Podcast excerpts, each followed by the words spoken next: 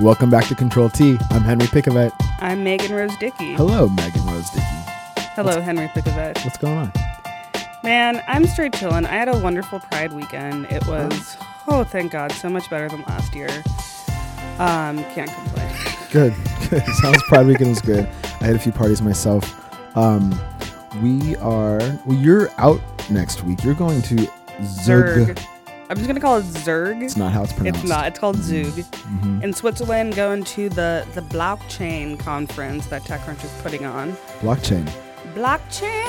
Do you, know, do you know all kinds of things about blockchain? Um, cryptocurrencies. Yeah. you gonna sing when you're on stage? You do that. know. Just walk out and do that, please. on the fly. uh, okay. Um, yeah. Honestly, that's how I'm gonna get through it because I don't know what else to bring to the table. Just sing the questions in your head. Just sing the questions. And they'll look at you and then they'll go, okay, whatever, blockchain, blah, blah, blah, Right, blah, right, cryptocurrency, right. Blah, blah, blah, blah, blah. Bitcoin, Decentralization, blah, blah, blah, blah. blah, blah. Token, blah. Okay. So before you go though, we are doing our our last episode of Control. T, everybody. Uh, but don't don't Do not. fret. Dry those tears. Because we're simply rebranding. Just a little rebrand. We'll be Just a back. little rebrand. Um, Just a new song and a new title. new it's song, new title. deal. So we'll talk more about that uh, at the end. Yeah.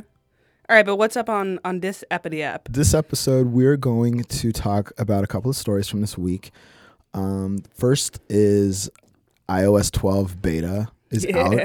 You and I downloaded it today. We'll talk about that in a few minutes. And then the second thing is Microsoft has, I don't know, if it, it's facial recognition, um, can now identify Yeah, their face API. dark skin better. Yeah, which is. I have questions. Yeah, given the timing, could be soup forked up. I have questions. And then uh, we have an interview today. Yeah, we chit chatted with Karla Monterroso. She's the CEO of Code 2040, which is a nonprofit organization that aims to increase representation of black and brown people in tech.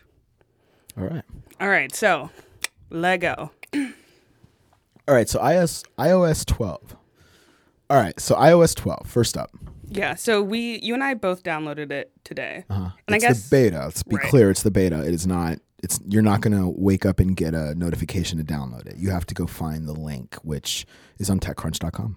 Yeah, so Apple Apple um, this week made the uh, public beta available for iOS 12, and with iOS 12 comes Memoji, which is essentially like you can create you can create your own Bitmoji like avatar essentially, and then have it, you know, it picks up on your like facial expressions, and if your tongue's hanging out, like it'll stick out its Oh, I haven't tried that yet. yeah. It doesn't wink. It doesn't wink yet. Oh, interesting. I want it to wink. Uh, it also records your voice. records your voice. So Um, and then there's also the new like screen time feature. And I mean, we've you and I we've had this installed on our phone. 45 maybe- minutes. Yeah, because it took like two hours to download, and then some more minutes to install. But um, but yeah, I did create my mem- memoji, Mm-hmm. and I'm not pleased. You were not happy. No, I actually felt pretty upset about it. It um, it doesn't get my hair right. Mm. And granted, I mean, like my hair is so unique. Or just unique. It's it's definitely not normal. So I can't say that I'm surprised that it's not being Well, what is normal? Can we? What's normal? It's not like a neatly shaped afro, you know. Like they have that. Which better cool, rephrase. That is a better rephrase. You know. Um, it's a little more. I don't know. Actually, my hairdresser told me last time I went in to see him, like a couple weeks ago. He said that he politely said that he he wants to be able to cut my hair a little bit and shape it so that it looks more quote intentional end quote but my thing is that it i this is intentional for me you know it's intentionally supposed to look like like whatever, Whatever the it's gonna look like fork that it wants to look like so Good place reference. Whatever the fork. um yeah uh but it's i don't know so i was talking i want to see if i can get in touch with someone over there and you know see how we can collaborate be like yo here's Yeah. like, or can I edit the hair a little bit? Make it so you can edit it because that's what you and I were talking about. I Yeah. try to help you find uh, one and or the most suitable one, and that's what we we had to settle for the most suitable Right. one, but it looks nothing like your hair. Yeah, Um, but it would be cool if we could take it and stretch it a little bit. exactly. Or, um, and we were talking about this. Uh, I don't know how you felt about this, but um, I was talking to you about an interview that I heard on NPR a couple of years ago with the Pixar people talking about how hard it is to do hair um, and water. And I wonder, that's why I want to know what the process for this type of application, Yeah, um, how much they how much they pay attention to hair. There are a shit ton of options but more options in Bitmoji for sure, honestly. for sure. And I was able to find, like, I still couldn't find my exact hairstyle in Bitmoji, but it's definitely Closer. closer, than Now, I also did a Memoji. how'd yours turn out. looks you like it? nothing like me. looks nothing like me. Um, so I was trying to. I was like, cause I, then I, because when you try to go away, because I don't know what my chin looks like. I had to open up my camera um, on the computer to look at my chin, uh, Right. and I was like, I, I, I guess that's my chin. Um, and then eyebrows. I don't know what my fucking eyebrows look like. So, anyways, I it's it's a fun thing. I think I'll use it a little bit more. I put a hat on because my hair my hair wasn't there either. Really? Um, well, whatever. It it's too it's too perfect. The as we were saying, the Yeah, emojis are too perfect. and exactly. I couldn't find how to change the color of it. I don't know. So it and I've got gray in it. Mm-hmm. Um, so you know, nice try. But And- I did I did get to play with some facial hair and the voice stuff is cool. And I threw a hat on. yeah. So And I mean, I don't know. Maybe they'll add more functionality down the road. It'd be interesting to see what some of the the usage is like. Because I mean, honestly, for for Animoji, when when that first came out, which was about a year ago at this point, I felt really excited about it. I immediately sent like five, and then my usage like slowly dropped to zero. Like, well, actually, quickly dropped to zero. Zero animojis per day within a week, probably. And um, yeah, okay. Sorry. This guy from Airbnb just texted me. that was weird. I hate that guy. I'm going to cut this out. um but yeah, when yeah, so my emoji usage quickly dropped. So I just wonder if this is all just to say I wonder if Apple will even find it worthwhile to invest more time into it if they're not seeing that people are even really getting down with the emoji. Like cuz it's really just like a oh cool, like this is fun and weird but really is not an actual useful tool. Well, and I wonder if they're just trying to use it to to test other types of um, technology that they can use later, just to see. They're just they're tr- throwing everything at the wall and seeing what comes out, and this can be used in other places, Right. Like AR and whatever. So Yeah. maybe that's part of it. But I, I mean, I hope it's fun when you first get it, and if I think I, I've also heard that my Bitmoji looks like me and doesn't look like me. So everybody make up your minds first of all, and then maybe I'll just keep trying with the emoji Maybe. when I get some Yeah. or not. I don't know. I just feel like my hair is my most distinctive feature, other than my skin tone. Hmm. Um, but I think being able to move the hair would help yeah, just like lengthen it a bit, the- widen it. manually with your Yeah. digits. Yeah. So, Um, um, so you tried the measuring thing, and you said it was hard. I measured my laptop. well, yeah, I I tried to successfully measure. measured it ten inches. I feel like my hand was like too shaky. Ah. I was also nervous. I don't know. You're nervous measuring something with an app. Because I don't know. But then I measured a piece of paper and it was like, okay, this is eight and a half by 11. Yeah. Though I could have just like known that already. I'm gonna But- test it tonight on like my couch or my television. Mm, oh yeah, that's good because then Yeah. because you're trying to sell your couch and then you can say Yeah. if people are like, oh well, like what are the dimensions? You're Uh-huh. like, boom, boom, Boom, boom, bam, right bam. here. You know, Um, by the way, yep, plug trying to sell my couch. if you are, if you need one, let me know, or else I'll just have to donate it. yeah, So Goodwill it, Yeah. um, yeah, it's in good Salvation condition. Army, faux show. Word up. All right, um, let's let's roll on into the the next thing. Shall Microsoft. we? Yeah. Yeah, so I mean, Microsoft has an interesting relationship with artificial intelligence. Um, And black people. Right. Um I okay, so okay, so the news is that Microsoft's Face API, which is its facial recognition facial recognition technology, is now better able to identify people of color. I think it is it specifically black women. No, they say men and women with darker skin. Okay, okay. Um, so Microsoft isn't the only company that has has struggled with properly identifying people with darker skin tones, but this is kind of a step in. I'm going to say it's a step in a direction. I don't know if it's because technically, yes, it's good that their technology is getting more accurate, but given that Microsoft is, you know, um, con- contracted with with ICE to you know identify people, it's like, well, maybe we actually don't want this technology to be able to properly identify people.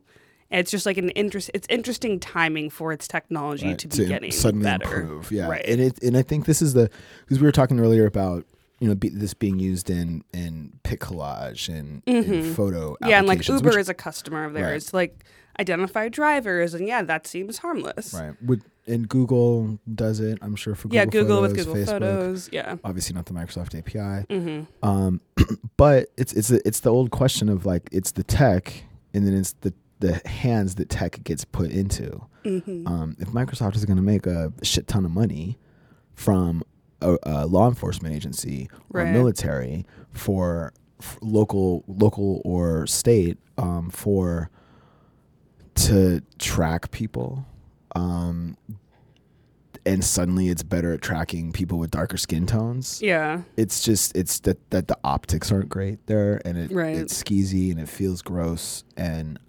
um just like what the issues are with with Rekognition amazon's program which was sold to law enforcement to track faces Yeah, and I mean, and that's that's something that our colleague Taylor Hatmaker points out in her article.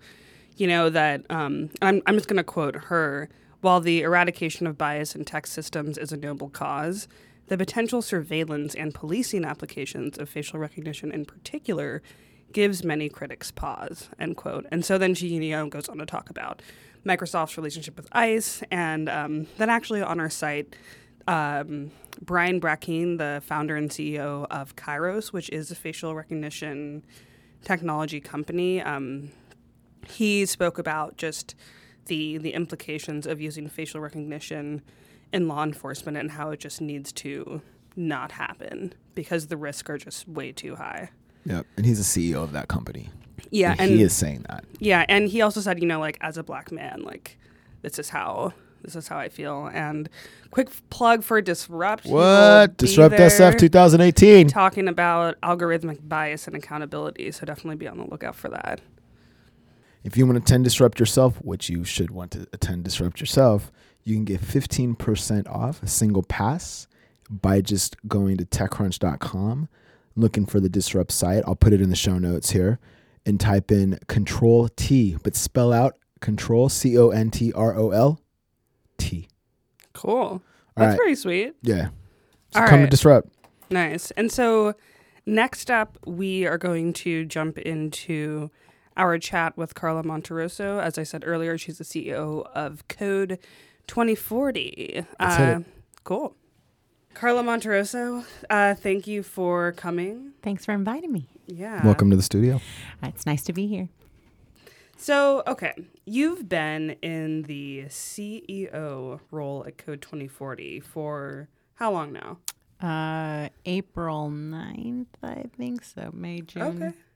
Till maybe about almost three months. We're getting there. Yeah. Two and a half months. How's it been going? Um, It's a brand new job. I, it's uh, you know it's being a CEO for the first time, and um, and I think mostly it's like thinking about how you run this place in a in a not Obama world. um, how do you do racial equity work when the landscape of racial equity has changed as drastically as it has? Right. Yeah, and what what have you landed on? Yeah. Um there I mean just a lot of things. Like one funding is just going to look different, right? Um I think President Obama did this really incredible job of creating social capital for people to do the right thing. So, like, I'm to call the CEO and say, Congratulations for making this investment, or I'm to invite this team to South by South Lawn. And that kind of thing, amazingly enough, creates a lot of incentives for companies to spend money on the work of racial equity, right? Uh, at, and innovate, uh, innovation at, at, the intersection of innovation and inclusion, right? And um, and then there was like the money, money, so like actual capital that he put into things like SIF grants and Department of Ed and Department of Health grants. Um, and I think both of those things just disappeared in this administration hard, right? And so that means you don't got a moral authority at the top levels of government saying, actually, industry, this is what you need to be focusing on, and I'm going to reward you for focusing on it. And I think that makes much more of a difference than any of us could have anticipated. Can you go into a little bit about what Code 2040 does? Yeah, absolutely. So we want Black and Latinx proportional representation uh, in tech, right? And we believe that tech is shaping the way that we interact with money, information, and each other. And if the architects of that landscape don't look like us completely, then we will enshrine the same kinds of biases that were in the last landscape, right? And you're we haven't seen changes to the economy the way that we are seeing now since the last industrial revolution, right? And so in the middle of like the internet revolution, the way that those chips land is going to be really important and up until now we have been largely left out of tech of tech and decision making power in tech, right? So it's one thing to have some kind of representation. But then when you get to the top, the, the boards and the executive teams, you are watching Black and Latinx people be absolutely left out. And so Code 2040 um, does three things to get there. One, we have a set of student programs. Um, I think what we're known for best is our fellows program where we place students at different tech companies um, over the course of a summer. Our Tech Trek program, where we bring students in for a week and they get to see like 11 different tech companies. And then we utilize those student programs to be able to give feedback back to those companies, right? So uh, for, you know, you never have a group of 50 Black and Latinx people traveling around a tech company. You start to get a lot of good information about their relationship to inclusion when you do. Um, and we can say things like, hey, you know, like 70% of our students were interested in working for you before they met you, and now only 20% are. And let's talk about the data that we got about why. Yeah, I mean super deep, right? And and because we're able to do that, we're able to give feedback in a different way and that kind of bleeds into some of our company programming where we do lots of trainings where it's about how to have conversations about race, how to understand the cultural core of your company, like giving people language cuz everyone's just so afraid of this. Like mm-hmm. just really really afraid of this. And even for the folks that really want to be involved in it, they're really afraid of it. And so how do you start to give tools for people to manage with that? That. Um, and then we, the third piece is our community mobilization work, which is kind of two parts. It's like one part like healing and retention of the people that are already in the in the sector and then the other piece is like how do you connect them with each other and with an agenda so that they are doing the change within their companies that they want to see i saw the other day on twitter and, and maybe this is the third element but it's like yeah. an early career mm-hmm. group or yeah, sorry, what's, yeah. what's the exact name of yeah, the Early Career Accelerator. We're okay. partnering with Slack oh, okay. um, to create an early career accelerator for professionals so that in their first to third years, I believe, of um, of their careers, they can go ahead and um, and get the support, the wraparound support they need to stay. I mean, most you get a lot of data that says uh, people of color drop out in the second or third year of their tech careers mm. Um, because the environment's, you know, you're stepping into a hostile environment often when you uh, go to these companies and tell give them this feedback about about from 70% to 20% how does that land on them? And then what companies has this happened to? Um, well we have all sorts of wonderful company partners. Um, i would say it like spans the gamut. So we have had and you know we've been giving feedback to companies for at least three if not four years now right? Like uh, they and it has been like here is our experience of this and here's what you need to know about um, what is creating or not creating an inclusive environment for you. And i think for the companies for whom it works they're like oh data like oh qualitative feedback like we don't get this. Because if you think about it if you're a black or latinx person in the tech industry, it is not safe for you to give that feedback often, right? Like people want you to, but you are putting something at stake. And Code 2040 has less on the line in that way, right? Mm-hmm. Like we're not going to be rejected by the company body for that. And so we are able to give that feedback. They, I think for some, they respond well. For others, like they don't right? And then they decide uh, that they're not going to partner with us on another year. We have very direct conversations. I mean, I would say we are direct and compassionate in the way that we give the feedback, um, but we're very clear on the ways that we want those relationships to be so that it's not enabling a company.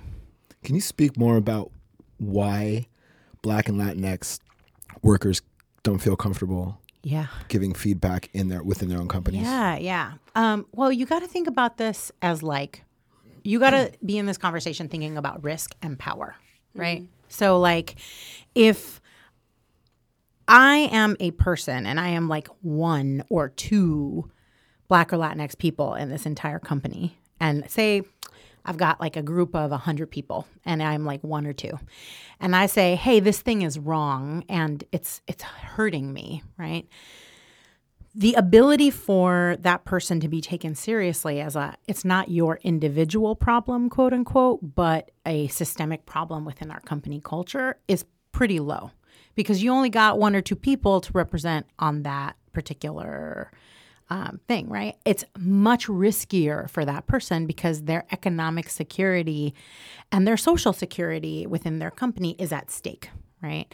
And if you're going to be a manager, I think, you know, often we talk about, we're talking about diversity, but what we're really talking about actually is integration of a workforce. Mm right? Like you have a segregated tech workforce, you are integrating it. You are asking the first people at the table essentially to be the tech Ruby Bridges mm-hmm. and, and to like come in and be full throated in their opinions, but you are not setting up the safety mechanisms for those people to be able to do that safely. And often your company's first introduction to having people of color or difference at the table are these people, right? And so you're not going to know if something's messed up until you start to bring the population in, right? And either you're going to be listening to that or you're going to be defensive of that, right? And so when you have a group of 40, 40 50 people coming into a company or you have a um, like a student program that comes in and you know, I have literally had students be like, "Hey, we walked through the cafeteria and people looked at us like we were zoo animals, right?" you know, and security walked around and made sure that they were like walking with, you know, walking with me every single place that I went and I got to the bathroom and back and all of that. And you know, there are really good like people will say that there are good reasons for that, right? They'll be like, "Oh, it's because we have such a big NDA policy. We would do it to mm. anyone, right? But how different is that same NDA policy to a Black or Latinx body that lives policed in Every their day to day lives, right? Go. And so you've got to there the calculus is different, right? So like when we first started and we were getting a lot of white supremacist hate mail at Code 2040, one of the things that we were like, okay, how do we do security, right, for events? And when we talked to security places, we're like, listen, we actually need people of color to do this. We need them to know that the ethos behind having security here is to protect the community and not to protect us from the very community that mm-hmm. they are here to protect, right? So we need to be able to have a conversation about what that looks like so that if anything happens, like they know the rules of the road to interact here because we do not want our community policed within our events. And once we we did that and we talk, talked to a company about it, the ability to have really like frank conversations about that was pivotal to us creating environments in our community events where people felt safe and people felt like they were not being like watched or policed, right? And we've had people from within tech when they've gone to our events be like, "Oh, I noticed." That your security was different than what our security stuff usually looks like. I'm going to take that back and think about it, right? But it's like the small things that if you haven't had a population of color in your doors, you're not thinking about it. You don't know to think about it. Yeah, and you have you have an event coming up yeah. uh, later this month, right? Or yeah. in July. What month yeah, is it? Yeah, yeah, the yeah, yeah soon. uh, the Code 2040 Summit. Yeah, this year's summit's about the woken word. Um, I really like that. Did you in San Francisco? I did not. That would be Julian Gutierrez, okay. who's our uh, director of community engagement. Yeah, it's here in San Francisco. Um, essentially, we were like, well, part of this work requires healing, right? Yeah. And for us, like, we get as messed up by this as anyone else. And so, how do we provide spaces at this conference where people can heal and learn on activism around this. Some of the best work that we've seen happen has happened through people who are volunteers for our you know we had one latinx engineer at like a unicorn tech company who in the beginning we couldn't get black and latinx folks in and then we worked with him teaching him how to like get folks in the door um, and like how to give the loving pushback and how to get people to think about things differently. Now they are all good and are really getting a pipeline of Black and Latinx engineers, both through our work and other work. And they have now moved on to apprenticeships and boot camp programs, right? But part of that is like we were in an active conversation with a Latinx engineer in that tech company's doors and teaching them how to navigate what is often a really fraught conversation internally, right? Um, or like when we we did our um, Tech Justice League, we called it. We had nine senior engineers from all across um, eh, from different companies. And Medium, we had an engineer from Medium there who had just been thinking about like how do you redo your entire technical interview, and they went back from the learning that they did with us, and they redid the entire technical interview at Medium, open sourced it, and now like 30 companies are like working with the stuff that Medium created out of having interacted with us. And so we're really thinking about how do you start to do that really intentionally so that more people have the tools to do that kind of work work internally. Well, it has to be intentional. Yeah, man. Yeah, it has to be. There's something that you one of the um, things that you do at 2040 is you the community aspect of it. You you send the the workers back in if there's only like three of them, you connect them mm-hmm. um, company to company. Yeah. But then you send them into their companies mm-hmm. and give them the tools to be able to approach mm-hmm. management. Yeah. So I have this thing where I I don't have this thing making the, the the person of color, the underrepresented minority, do that work, mm-hmm. um, it feels burdensome. Yeah. It feels unfair. Mm-hmm. It feels like why should I have to take uh, something that I have an issue with to my manager? Mm-hmm. Um, but then if if if underrepresented minorities aren't at the companies, then that stuff isn't even being considered. So it's this weird, it's this conflict that that I struggle with. Yeah. Um, yeah. Yeah, I mean, so the way we position it for our folks actually is about a set of choices, right? And the, the choices happen over a long game. You don't have to make all the choices at the beginning of your career. You don't have to make all the choices at the, at the middle of your career or at the senior levels of your career. But like, you have to understand that you are constantly going to be making a set of choices. I think we try to, you know, we have sat down with companies and been like, hey, our alums gave us this feedback about your chief technology officer, and we think there is an investigation you need to do, mm. right? And we've seen that have repercussions for people people in management and leadership when we have done that, right? So we're not expecting our community to do all the heavy lifting in that way. Like I think they watch us show up for them in ways mm. when we can, when we have the data to do that. Um, in particular, if you've got multiple people that are like, "Hey, this is a problem," then we try and like be very upfront and show up around that. I mean, it's got we have given back money, right? Like mm. significant amounts of money um, to people as we're like, "Hey, this is not going to work." You know, this is not, you know, which is, I mean, at a nonprofit our size is a really yeah. tough set of choices to make, but I think really important. Um, and then there is the second piece that, like, in the absence of having the tools for how you push back, it like flies past your face before you know it, right? right? Like I think often as people of color, we discover the things we want to say in retrospect. Right. Right. And you go home and you're like, God, dang, and I should have said right. something. Yeah. And you feel bad, but then I should have yeah, said something. Yeah. Even that statement, it's the burden. Yeah, totally. And right. It's not fair. Totally. It's totally.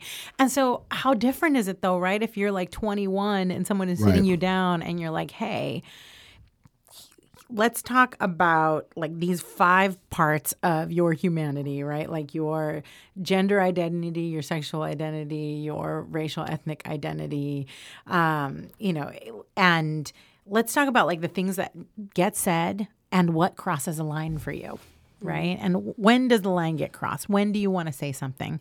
Because otherwise, in particular, I think for the young men in like the program, assimilation means assimilate. Like, I, you know, we have data from some of our first cohorts where the guys would throw the girls under the bus as an assimilation strategy, Mm. right? And be and we're like, misogyny is not an assimilation strategy. it ultimately impacts you, and so we had to get really intentional very early on about how you prep them for the ways that the work is going to show up, and and that they can be like, okay, today I'm not going to make this choice for my own mental health and my own career progression, but tomorrow I'm deciding that this is the choice I'm going to make, and doing that is a very different, much more empowered set of choices than going home at the end of the night and been like, dang, I should have said something about that. Yeah, and I mean, you you mentioned earlier that you know this is Code 2040 for the first time, not under like not under the watch of President Obama. Yeah.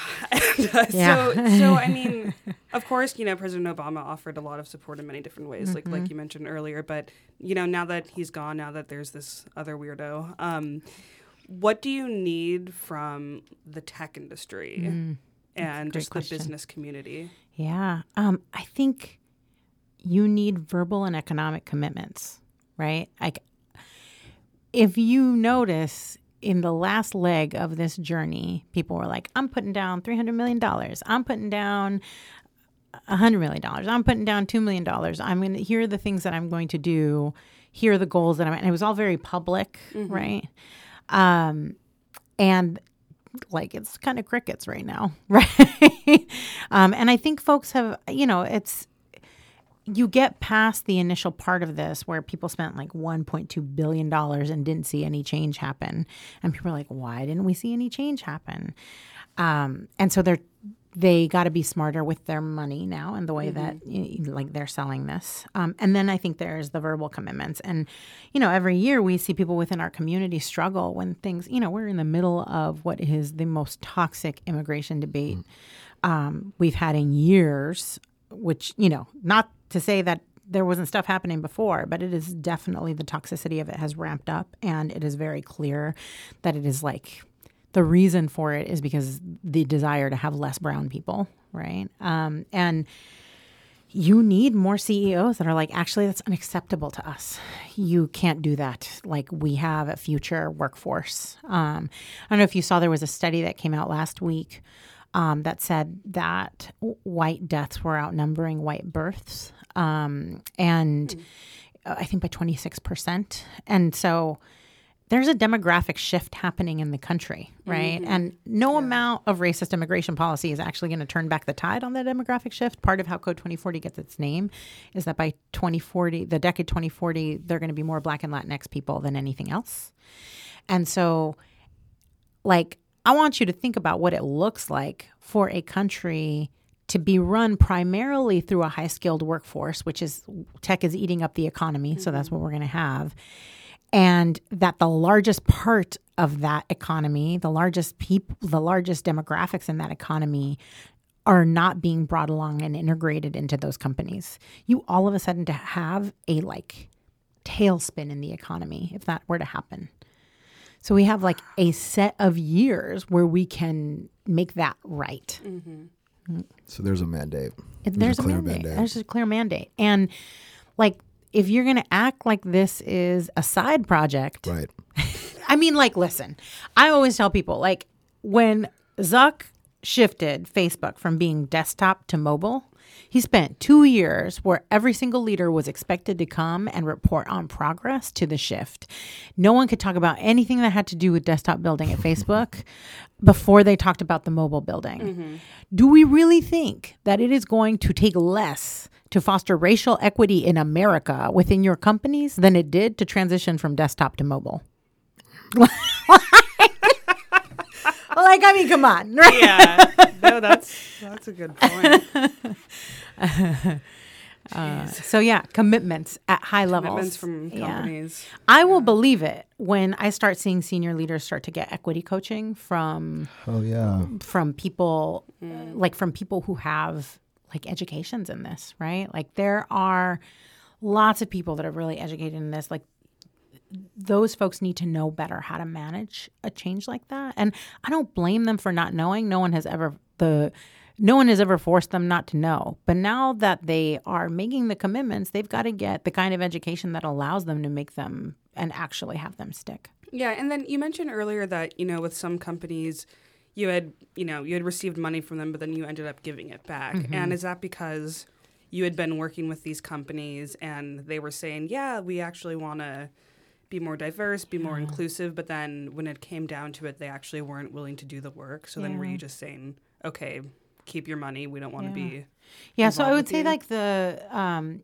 that comes in two two different categories. So one category is we work together for a year and there are some core tenets to our program that you couldn't honor, and so like you've got to honor them in the next year if we're going to stay partnered together and they'll be like oh i don't think that we can do that that's not we we're really special that's not how we work what what are some of those I mean, like I think secrecy, right? Like a lot of for the companies that are particularly secretive about the their own technologies, and one team doesn't know what another team is doing. Mm-hmm. That's really hard if you only have like a smattering of people of color. That means you take out the community that those people can be talking to, right? Um, I think they're also, you know, like I think in in ways like that, you've got um, so like when we have that conversation, we're very clear about like the expectations that we have in those companies. And if it's not a match, it's not a match. And we're not like, it's not a match. To hell with you, we're out, right? it's like, hey, at some point in time, you'll be ready for this. And when you are, we'll, we're ready to be in that conversation with you. But here are like the five things you need to do, and you're not doing them. So, like, that's not going to work for our particular, this particular program. Maybe this other program might be better for you, but like this one, definitely not, right? Um, so that's one category. Then the other category is the place where, you know, if we have like one or two times we have partnered with a company where when we did we got feedback from our community about like abusive behaviors that have been had by people within that company. And then we have to go and be like hey this is the feedback we got. We cannot accept the money because our community is depending on us to to stand behind it. Mm. But we thought it would be important for you to get these like t- 10 pieces of feedback that we got and what you do with that is up to you mm-hmm. right? And and sometimes there's like quick movement to that and you know people have investigations that start to happen and people like hold people and sometimes they're like okay thanks bye right? Mm. And so i think you know, we're trying to create better policy around it so that we're like really, really, really consistent. Because if we were to like not partner with anyone who's got skeletons in their closets, that's the entire valley. so we've got to get really clear on what it means for us. And I think we're working to get clearer and clearer over time. But, um, but we've got to have some kind of standard for engaging because otherwise you're just like, you can't accept money and partnership from every everyone without an ethos otherwise you'll start to be the label by which they can get away with their lack of inclusion and equity Yeah, and I mean, I think that's a really um, pertinent point right now, just as we are seeing, you know, Microsoft, for example, and other big tech companies, you know, partnering with ICE. And should they not do that? Should they not have these Yeah. government contracts? yeah yeah i mean you have to wonder right like if you had proportional latinx and black representation at all levels of leadership at microsoft and um, and at any of the companies that have been found to have ICE contracts, do you make the same decisions about partnership? Like, I would imagine no. but Like, I don't know it's if a we'll different ever really know. calculus, Yeah. right? Like, uh, no, I know we're gonna know because Okay. we're about to break this down. So that was Karla Monterroso. It was a good talk. Yeah, I really enjoyed Code having her. Yeah, she's awesome. I think it's interesting that that companies. I wanted to know very badly who these companies were. Oh of yeah, course, but of course and she she's sitting there yeah. saying that there are companies in the Bay Area who, like, you know what, we can't, we can't, we can't be more inclusive. Yeah, they're like, right "Actually, now. this is hurts. too hard." This hurts. We're struggling. Um, so we're just gonna take our money back and then not worry about it. Well, it's not even that they're they're like She's giving the money back to them. That's she's like it's this isn't a good fit. folks. It's okay to be inclusive. It's okay. Yeah. And you know, and it's also it's also okay to ask for help. I think that there are definitely some fears that people have about you know, not wanting to like afraid being afraid to ask for help because they don't want to come off the wrong way, but I mean really it's about humility and just saying, "Hey, like I recognize that I don't know everything, but I want to learn. Yeah. And there are also, of course, lots of resources out there. Project Include is a has a great um, has a great site of just all these resources. Whether you're a founder, um, an engineer, a VC, just anything. Well, and also VCs like the Kapor Center, they they have resources too, and they're they're a bit of an accelerator. Yeah, they do have. of. Yes, they have some like, workshops startup and stuff, yeah. competitions. And, yeah. So anyway, we said we had an announcement tonight. We do. We sort of made the announcement earlier in the show, but you Yeah, know, but we didn't. We So didn't, go. "Bah, bah, bah, reveal bah, bah." the name. Oh, waka, waka, waka. Control T is being rebranded to TechCrunch Mixtape. Damn right. So we're working up the the changes, new song, new logo, and we're gonna debut that episode on July seventeenth. So be on the lookout. Have a good week, everybody. Peace out. Catch y'all suckers on the flip side.